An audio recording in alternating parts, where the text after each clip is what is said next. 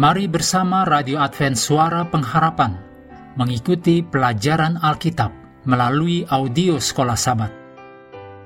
Selanjutnya kita masuk untuk pelajaran Senin dua puluh satu November. Judulnya hari ini bersama dengan aku di Firdaus. Mari kita mulai dengan doa singkat yang didasarkan dari satu Yohanes lima ayat sebelas. Dan inilah kesaksian itu. Allah telah mengaruniakan hidup yang kekal kepada kita, dan hidup itu ada di dalam anaknya. Amin.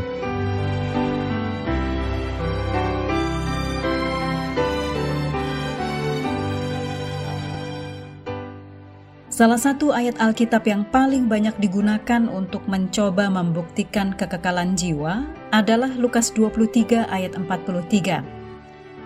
Dalam terjemahan baru, kata Yesus kepadanya, "Aku berkata kepadamu, sesungguhnya hari ini juga, engkau akan bersama-sama dengan aku di dalam Firdaus." Hampir semua versi Alkitab, dengan sedikit pengecualian, menerjemahkan ayat ini dengan cara yang sama, memberikan kesan bahwa pada hari Kristus mati, Kristus dan si pencuri akan bersama-sama di Firdaus.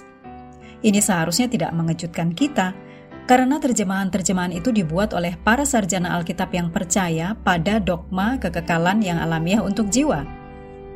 Tetapi apakah ini terjemahan ayat yang terbaik? Untuk melihat bagaimana seharusnya Yesus memahami janji kepada pencuri yang bertobat di kayu salib di Lukas dua puluh tiga ayat empat puluh tiga, perlu dibandingkan dengan terang dalam perkataan Yesus kepada Maria Magdalena di Yohanes dua puluh ayat tujuh belas. Kata Yesus kepadanya, "Janganlah engkau memegang aku, sebab aku belum pergi kepada Bapa." Dan janji Yesus kepada murid-muridnya dalam Yohanes empat belas ayat satu sampai tiga, bagian perikop rumah Bapa. Anggapan bahwa Kristus dan pencuri di salib itu pergi pada hari yang sama ke Firdaus atau surga bertentangan dengan kata-kata Yesus kepada Maria Magdalena setelah kebangkitannya, yang menegaskan bahwa Yesus belum pergi ke hadirat Bapanya di surga. Tadi sudah dibacakan ayatnya dalam Yohanes dua puluh ayat tujuh belas.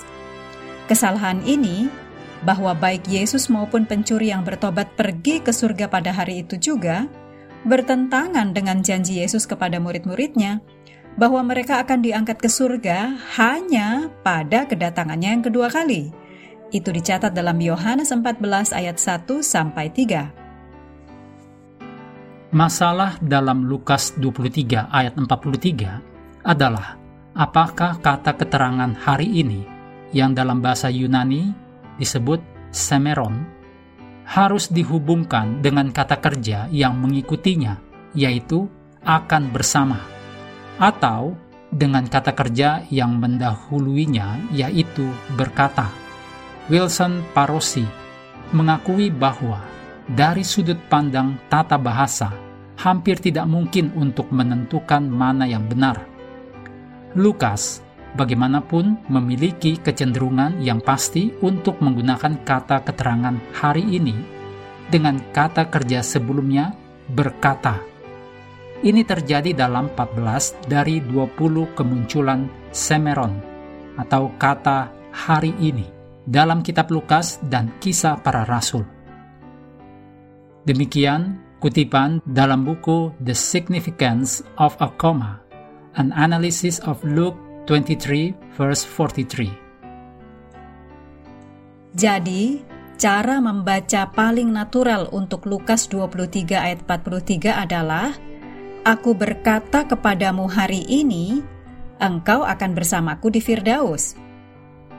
Dalam hal ini, ungkapan idiomatik "aku berkata kepadamu hari ini" menekankan hubungan dan kesungguhan untuk pernyataan "engkau akan bersamaku di Firdaus."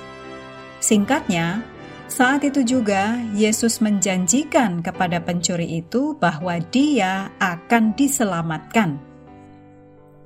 Lukas dua puluh tiga ayat tiga puluh sembilan sampai empat puluh tiga mencatat kisah tentang pencuri yang bertobat, terlepas dari dosanya, terlepas dari kenyataan bahwa ia tidak memiliki apapun untuk dipersembahkan kepada Allah. Namun ia diberi janji kehidupan kekal oleh Kristus. Kisah ini dengan kuat mengungkapkan kebenaran agung bahwa keselamatan hanyalah oleh iman. Kita dapat renungkan dalam hal apa diri kita seperti atau berbeda dengan pencuri itu. Mengakhiri pelajaran hari ini, mari kembali kepada ayat hafalan kita, Yohanes lima ayat tiga puluh sembilan. Kamu menyelidiki kitab-kitab suci, sebab kamu menyangka bahwa olehnya kamu mempunyai hidup yang kekal. Tetapi walaupun kitab-kitab suci itu memberi kesaksian tentang aku. Hendaklah kita terus tekun mengambil waktu bersekutu dengan Tuhan setiap hari, bersama dengan seluruh anggota keluarga. Baik melalui renungan harian, pelajaran sekolah sabat, juga bacaan Alkitab sedunia percayalah kepada nabi-nabinya, yang untuk hari ini melanjutkan dari satu Raja-Raja pasal dua puluh satu. Tuhan memberkati kita semua.